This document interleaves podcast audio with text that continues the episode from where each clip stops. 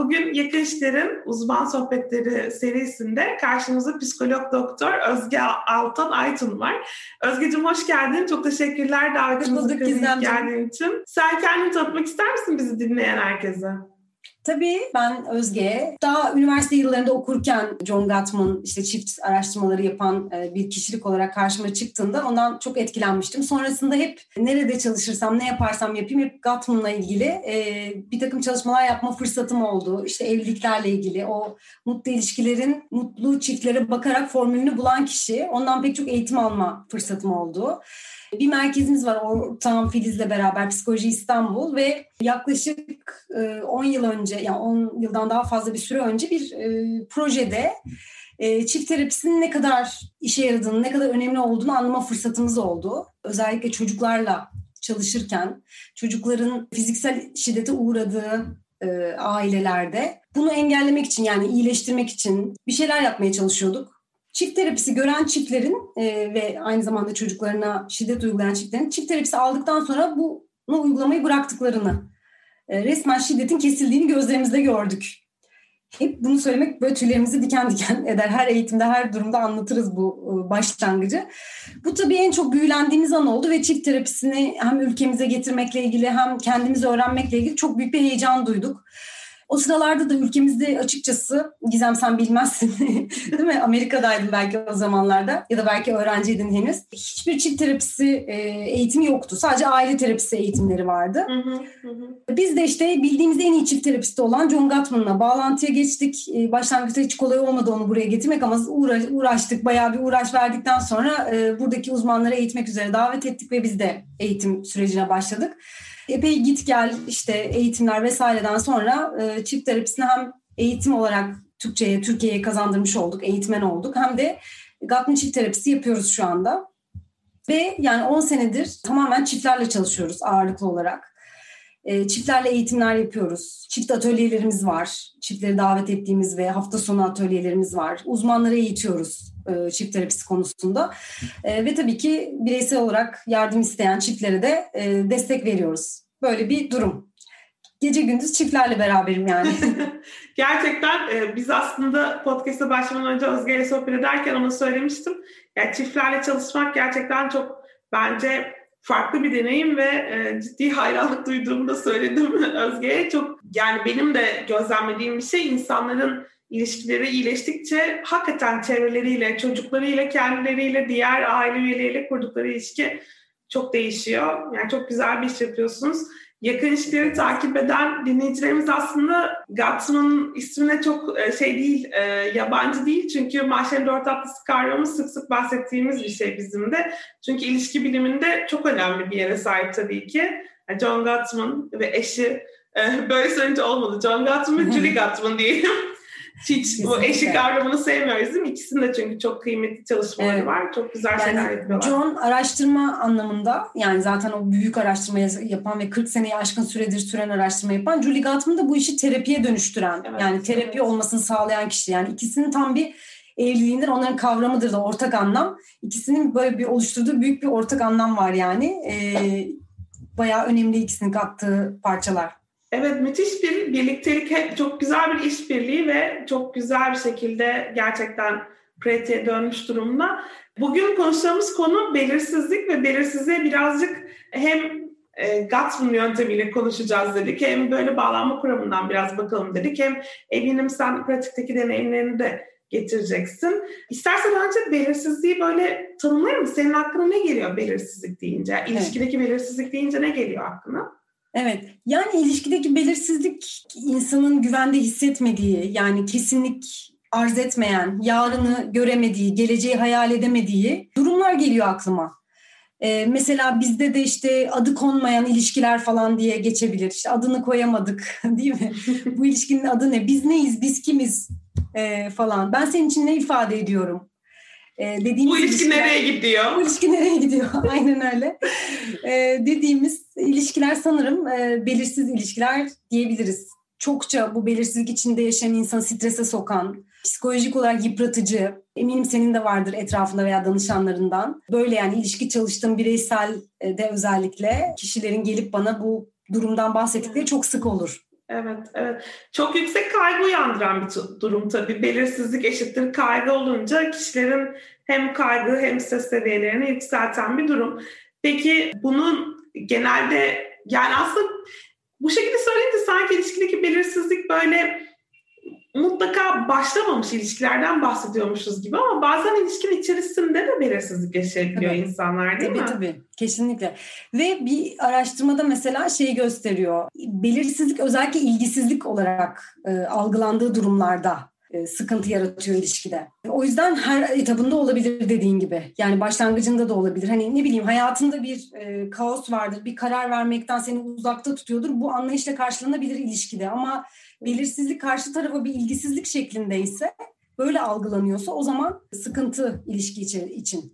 Yani Tabii. ilişki için bir tehdit anlamına geldiği durumlar diyelim. Çünkü bir sürü belirsizlik olabilir. Hani hayatında belirsizlik vardır, bir şey bekliyordur, ailesinde bir durumu bekliyordur. Yani bunlar bu hayatımızda belirsizlik var. Bak, bakıyoruz mesela bazı çiftler bunu yönetebiliyorlar. Aa okey o belirsizlik demek ki o kadar da zor bir durum değil. Ama belirsizlik bana tehdit hissettirdiği zaman benim hayatımla ilgili yarınımı göremememi sağladığı zaman benim için e, son derece kaygı verici bir hale geliyor. Aslında şöyle söyleyebilir miyiz peki? Belirsizlik partnerimizin ya da potansiyel partnerimizin diyelim duruma göre bizim için orada olduğunu hissedemediğimiz bütün durumlar için kullanılabilecek bir kavram mı sence? Olabilir. Yani bu senin söylediğine biz aslında güvensizlik diyoruz yani güven içinde hissedememe. Çünkü güvenin en e, temel anlamı işte partnerimin benim yararıma hareket etmesi, benim arkamda olduğunu hissetmem anlamına Hı-hı. geliyor. Hı-hı. E, e, belirsizlik de bunu hissettirmiyorsa güvensizlik anlamına geliyor. Aslında bir bakıma güven de hissetmeme hali diyebiliriz belirsizlik için. Çünkü insanın sürekli olarak bir kesinlik hissetme ihtiyacı var yani hayatında evrimsel olarak e, tehlikeye Hı-hı. karşı korunma içgüdümüz yani. Yarının belli olsun. İşte bu pandemide en çok bundan sıkıntı yaşamadık mı? O yüzden tavsiyeler verdik insanlara hani tamam geneli kontrol edemiyorsunuz ama rutini e, şey yapın, belirli hale getirin. En azından sabah kalktığınızda bir şeyler yapıyor olun. Ritüeller koyun, rutinler koyun hayatınıza dedik. Hı. Hayatınıza bir belirlilik getirin. Çünkü geleceği göremiyoruz şu an gibi. Tabii. Aynı şey ilişki içerisinde geçerli. İlişkide de bir belir, belirliliğe ihtiyacımız var. Hı hı. Peki burada güvensizlik duygusundan bahsediyoruz. O zaman şöyle söyleyeyim. Hangi durumlar sence bu güvensizlik duygusunu arttırır? Yani hangi davranışlar özellikle bu güvensizlik duygusuna yol açar? Evet. Şimdi orada tabii bir takım faktörler devreye giriyor. Yani iki partner arasında yani mutlu bir ilişkide iki partner tanıştıkları zaman birbirlerine karşı son derece açık olurlar. Adım adım ilerler ve bir şey de var tabii ki hani bir takım etapları tamamlama hissi de var yani Hı-hı. ilişkide. Tanıştık, yakınlaştık, biraz daha samimi olduk. İşte sonraki adım, sonraki adım hani bir hayatta e, gerçekleştirdiğimiz bir tamamlama hissi de var. Fakat Hı-hı. bunun biz bu beklenti içerisindeyken karşı tarafın bu beklentiden farklı davranıyor olduğu her türlü durum aslında diğer tarafı güvensizlik içine sürüklemiş oluyor. Tabii. E, iki partner de çok iyi niyetli olabilir ama bu aralarındaki fark bir sürü şeyden kaynaklanabilir. Mesela bir tane aklıma gelen neden şu. Hayatın farklı evrelerinde olması. Hı-hı. ikisinin de. Değil mi? Mesela bu bir faktör olabilir gibi geliyor. Yani biri sosyolojik olarak yani benzer çevreden olsunlar. Kendiyle ilgili beklentileri işte bir e, uzun vadeli bir ilişki kurmak, evlenmek vesaire olan biri. Diğeri de daha farklı bir evresinde olsun hayatın. Yani böyle planları yok, böyle düşünceleri yok. Daha arkadaşlık etmek istiyor, takılmak istiyor. Böyle bir Hı-hı. evrede olsun. Şimdi Hı-hı. ikisinin birbirine yaklaşması ve beklentileri farklı olacağından, farklı evrelerde oldukları için, farklı beklentiler içinde oldukları için belki mesela onlar bir diğerini güvensizlik olarak görünecek. Ee, ben şeyi çok duyuyorum. Muhtemelen senin de e, sen de duyuyorsundur bunu. Yani bir taraf ilişkiye hazır ve bunu dile getiriyor. Karşı taraftan şu geliyor. Ben bir ilişkiden yeni çıktım ve şu anda bir ilişkiye hazır değilim. Tamam peki ilişkiye hazır değilsin. Bu anlaşılır bir durum. Tabii ki olabilir ama bir, bir taraftan da var olan durumu sürdürme meyli de oluyor. Yani biz takılmaya devam edelim. O takılma cinsellik içerebilir, içermeyebilir. O hiç şu anda önemli bir şey değil, kıstas değil.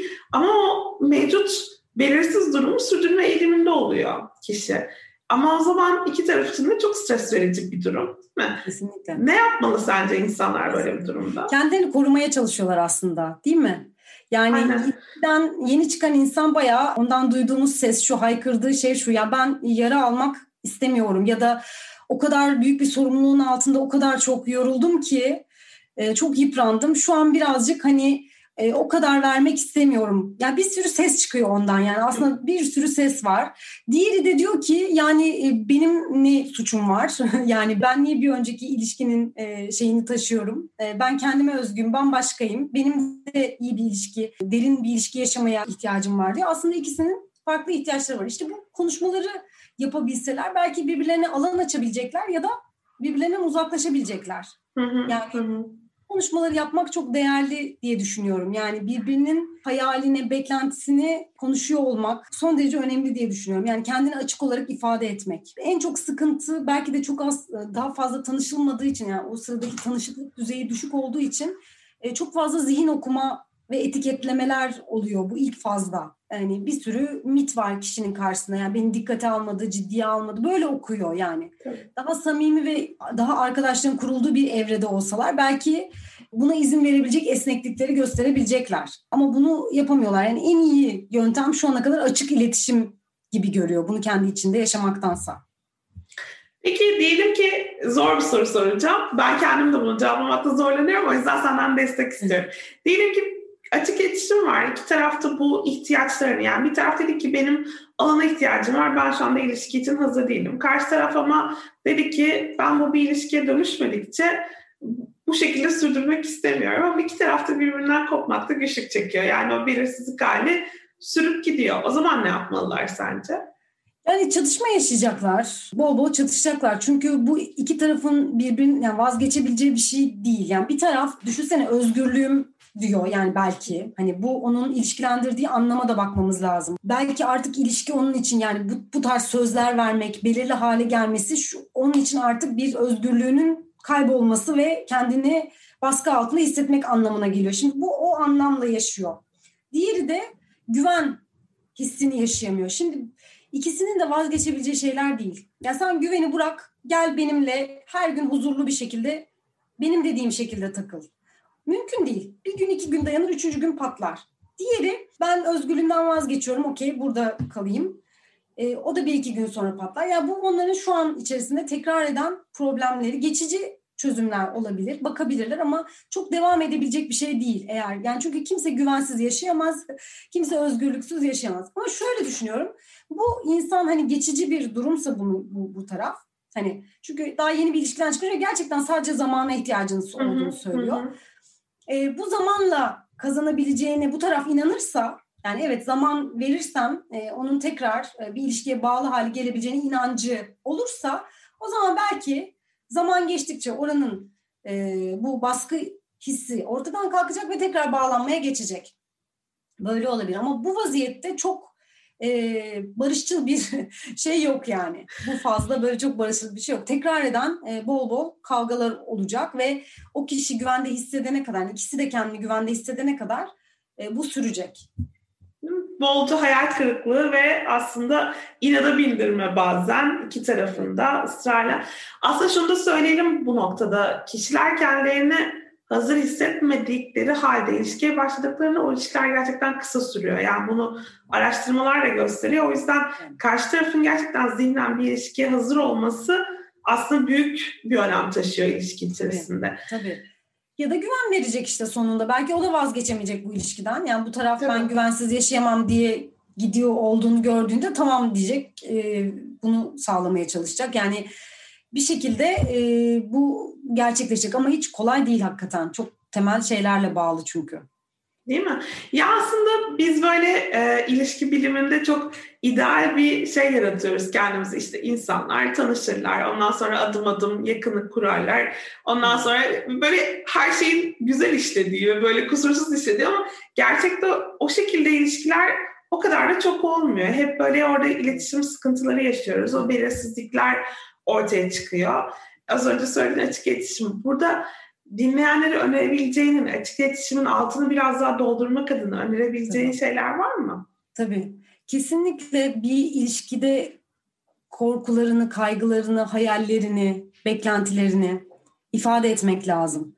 Yani e, mesela bu mitlerden çok çekiyoruz mesela sen de biliyorsundur işte e, çünkü gece gündüz herkes ilişkiyle ilgili konuşuyor. Hani biraz önce seninle kayıttan önce de sohbet ederken yani e, biz biz çok az kişiyiz falan diyordum. Ben sen de aslında hiç az kişiyiz değil dedim. Çok doğru söylüyorsun. Çünkü herkes ilişkiyle ilgili hakkında. Mesela şimdi televizyonu açsak işte öğleden sonra programında, sabah programında ünlüler, sanatçılar, işte herkes ilişkiyle ilgili bir şey söylüyor. O yüzden ailelerimiz bir şey söylüyor, kültürümüz bir şey söylüyor. Yani ilişkiyle ilgili çok fazla e, şeye sahibiz. Mesela bunlardan bir tanesi, en yaygın mitlerden bir tanesi ilişkiyle ilgili beklentilerini düşün, düşük tutman gerekliliğidir.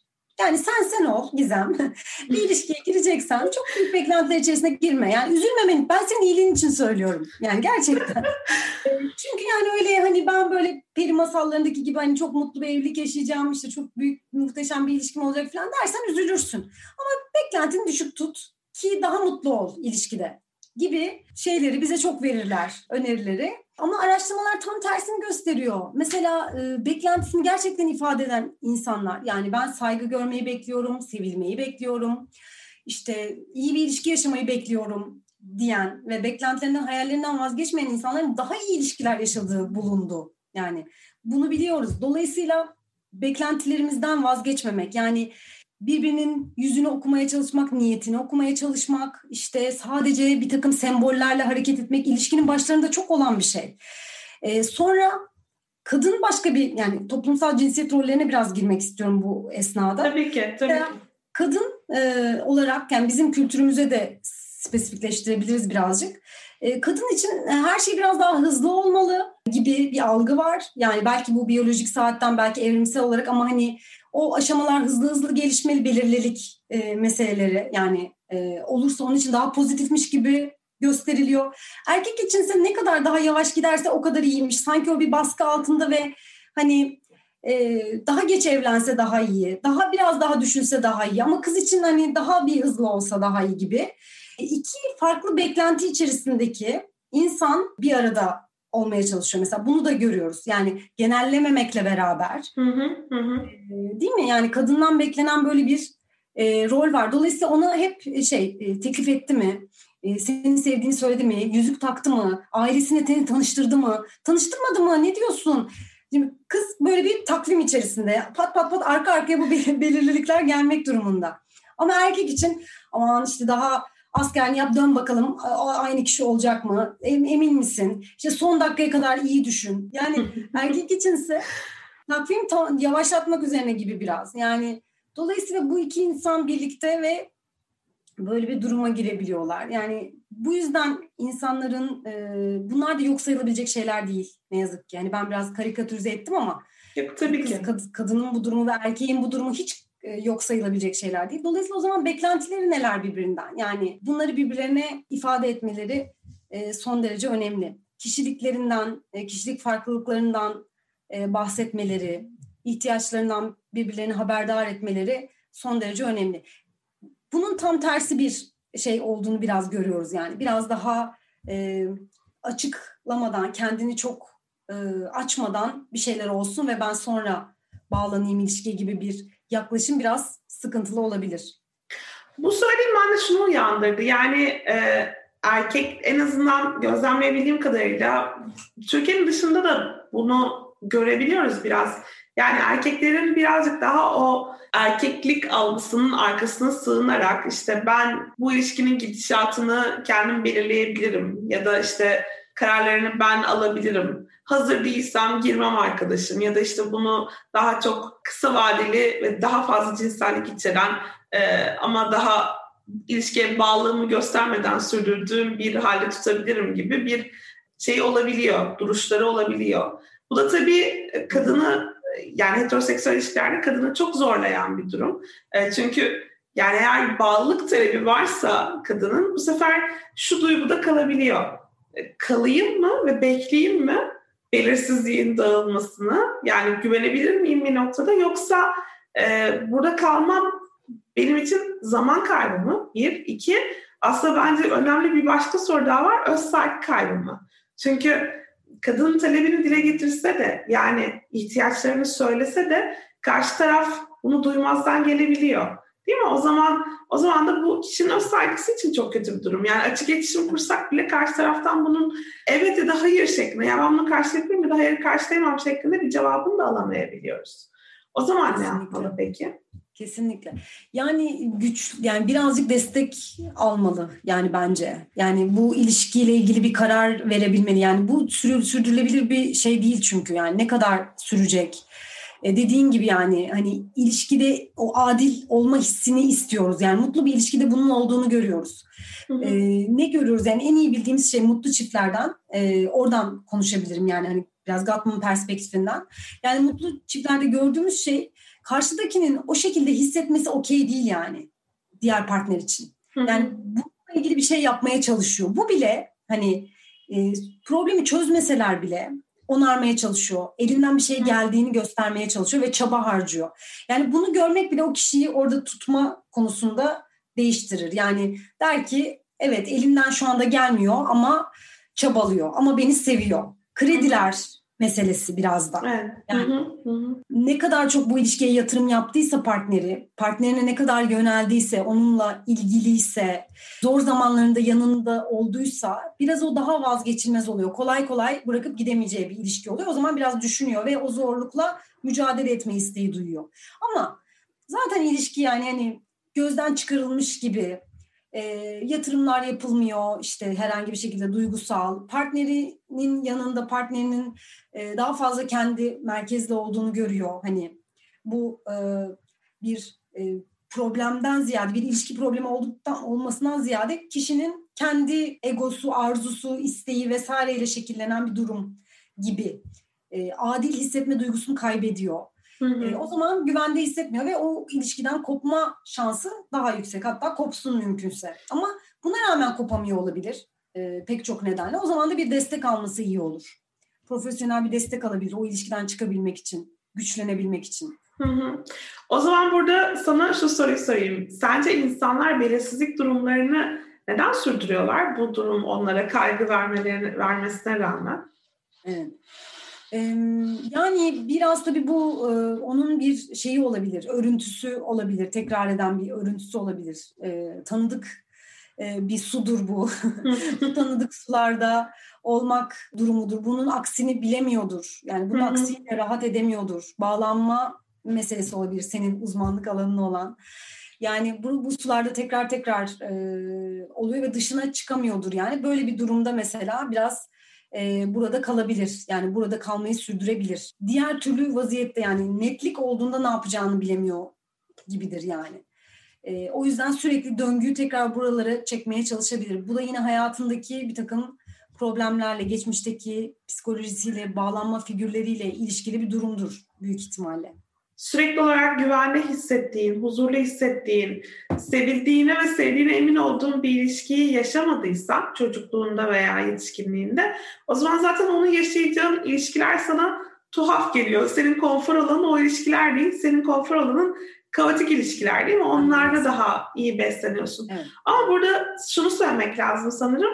Ya bu ilişkiler aslında bize hiçbir zaman iyi gelmiyor. Yani onlar bize tanıdık da gelse aslında orada konfor alanımızdan çıkıp sağlıklı olanı e, sağlıklı olanın peşinden koşmamız lazım değil mi? Kesinlikle. Kesinlikle öyle. Biz seanslarda bunu çok yaşıyoruz. Mesela ilerleyemiyoruz. Direnç dediğimiz şeyle karşılaşıyoruz. Yani her şey çok iyi gidiyor aslında. Yani adım adım e, çok güzel bir şeyleri içselleştirdiklerini, çatışmaları yönetebildiklerini, olumlu e, adımlar atabildiklerini görüyoruz. Fakat bir yerlerde gelip tıkanıyoruz. Yani o iyi hissetme hali iyi gelmiyor. Mesela görüyoruz. Hı hı. Hı hı. E, ve o zamanlarda da dönüp o kişiye soruyoruz yani bu neden böyle seni rahatsız ediyor? Acaba hani neye benziyor? Ya hiç böyle bir şey yok hayatımda diyebiliyor. Bu beni huzursuz ediyor diyor diyebiliyor. İşte bu kadar iyi gidiyorsa kesin içinde bir altında bir bit yeniği vardır bunun diyor mesela. Yani her şey bu kadar yolunda gidiyorsa bir başımıza gelecek vardır diyor. Böyle inanmış, böyle öğrenmiş. O yüzden hı hı. hani bir, bir olumsuzluk olması ona daha iyi hissettirebilir gibi e, bunu on, orada da keşfediyoruz ve bunu tabii ki yok saymadan bunu da dikkate alarak ilerliyoruz. Yani bunlar bizim e, olmazsa olmaz parçalarımız. Değil mi? Aslında bu e, dinleyenler için de şu kısmı söyleyelim. Yani eğer siz de böyle bir örüntü içerisindeyseniz ve çıkmakta güçlük çekiyorsanız aslında profesyonel yardım almak bu. Burada ne gibi e, hangi sebeplerden bu davranışı sürekli tekrarlıyorsunuz bunu görmek iyi olabilir. Çünkü aksi takdirde dönüp dönüp aynı şeyi yaşıyor aslında bireyler değil mi? Hep aynı tip insanlarla birlikte oluyorlar. Aynı ilişkilerin içerisinde kalıyorlar. Sonra da kişi bu sefer kendisini hep başarısız ve sanki hiçbir zaman iyi bir ilişki kuramazmış gibi hissetmeye başlıyor. Bu da uzun vadede tabii ki daha kötü bir yani iyilik halinin sürdürülememesine yol açıyor. Evet evet kesinlikle. Çok... Bu, bu belirlilik meselesiyle de ilgili de öyle yani. Öncesinde zihninde oluşturduğu o şemalara göre hareket etmiş oluyor ve bir şekilde belki karşı tarafta ondan tetiklenip belirsiz bir hale geçiyor. Ona da vesile oluyor. Bu da yaşadığımız bir şey yani. O kadar çok bu şeylere takılıyor ki bazı insanlar hani bu sefer normal olması gerektiğinden hani fazlaca bir belirlilik isteği ve isteği. arzusu hatta baskısı oluyor bazen de. Evet, evet. Bu sefer karşı tarafı tedirgin ediyor. Yani neden bu kadar hani e, o zaman o orada yine bir ters çatışma bu sefer yani öyle bir ihtiyaç var ki öyle bir fazla e, şey yapılıyor ki bu sefer o karşı tarafın bunu karşılamakta zorlandığını görüyoruz. Yani Hı-hı. belirsiz kalma ihtiyacı hissediyor. Halbuki hiç öyle bir güç ajandası yokken yani evlenmeyeyim işte daha ileri gitmeyeyim gibi ajandası yok korkmaya başlıyor. Yani neden bu kadar hani bu ne şey yani e, gibi. Bu Onu da acaba?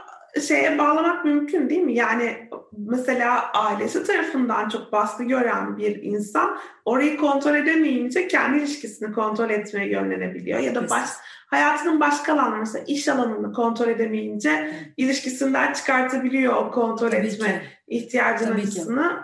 Ona, ona da bakmak lazım aslında birazcık yani partnerlerimizi değerlendirirken ya hayatlarının diğer alanlarında neler oluyor ona da bir bakmak gerekiyor bence. Bence de, bence de. Yani evet kesinlikle. Yani bu e, aile, yani yaşadığımız aile, büyüdüğümüz ev çok belirleyici. Onlarla olan ilişki örüntüleri. Sonra e, şey bile ya, yani bazen biz çok kapsamlı bir değerlendirme yapıyoruz. E, okuldaki öğretmenler bile yani onlar bile onlarla olan ilişkiler bile etkili olabiliyor ya da daha büyüdükten sonra işte iş ilişkileri dediğin gibi arkadaşlık ilişkileri e, buralar önceki ilişkiler tabii ki çok belirleyici. Tabii, tabii, e, tabii. Mesela ondan da biraz bahsederiz. Yani önceki ilişkilerde yaşanan travmalar, problemler yaşanmamak adına bu ilişkide e, çok önemli davranılabiliyor yani. Hı hı, hı. E, bu bunları mesela görüyoruz yani ya da daha fazla o güven aşaması daha fazla e, sürebiliyor. Tabii. E, güvende duyma hissi çok daha çabuk olabilecekken ilişkinin dinamiğine baktığında e, mümkün değil yani. Önceki yaşantılar oldukça etkiliyor ve uzuyor süreç. Evet doğru. Yani bütün o geçmişten getirdiğimiz her şey aslında ilişkinin bir part, yani ilişkinin bir aktörü olarak bizimle beraber ilişkide aslında evet. değil mi? Evet evet kesinlikle. Hani sıfırdan her ilişkiye başlıyor olsak keşke böyle tabulara sağ bir şekilde. Kesinlikle. Ama yazılan o kadar çok şey var ki kaldık ki sadece o ilişkiler olsa işte. Anne babamızın ilişkisi var. E, abimizin, ablamızın etrafımızda gördüğümüz yakın figürlerin ilişkileri var. Onlara onların ilişkilerinde yaşadıkları ve şahit olduğumuz durumlar var. Sonra işte etrafımızda gördüğümüz, anlatılan, bize öğütlenen e, bir sürü e, şey var e, ilişki yani en kalabalık e, yaşadığımız şey. Yani böyle iki kişi aynı odaya girip evlendiğinde arkalarında birer ordu var gibi. Tabii. Doğru çok haklısın yani çok kalabalık yaşıyoruz bütün çok kalabalık. aslında. Evet. Özgeciğim çok teşekkür ederim. Ee, ben çok keyif aldım. Bence bunun tekrarında yaparız, devam ederiz tabii bunlar ki, üzerine konuşmaya. Ki. Çok Aynen. teşekkürler kırmayıp katıldığın için. Ederim. Ne demek? Ben de çok memnun oldum Gizemciğim. Harika işler yapıyorsun. Ee, çok teşekkürler. Olsun. Çok memnun çok oldum. teşekkürler. Görüşmek ben üzere. de sizi hayranlıkla takip ediyorum. Görüşmek üzere. Herkese e, dinlediği için teşekkürler.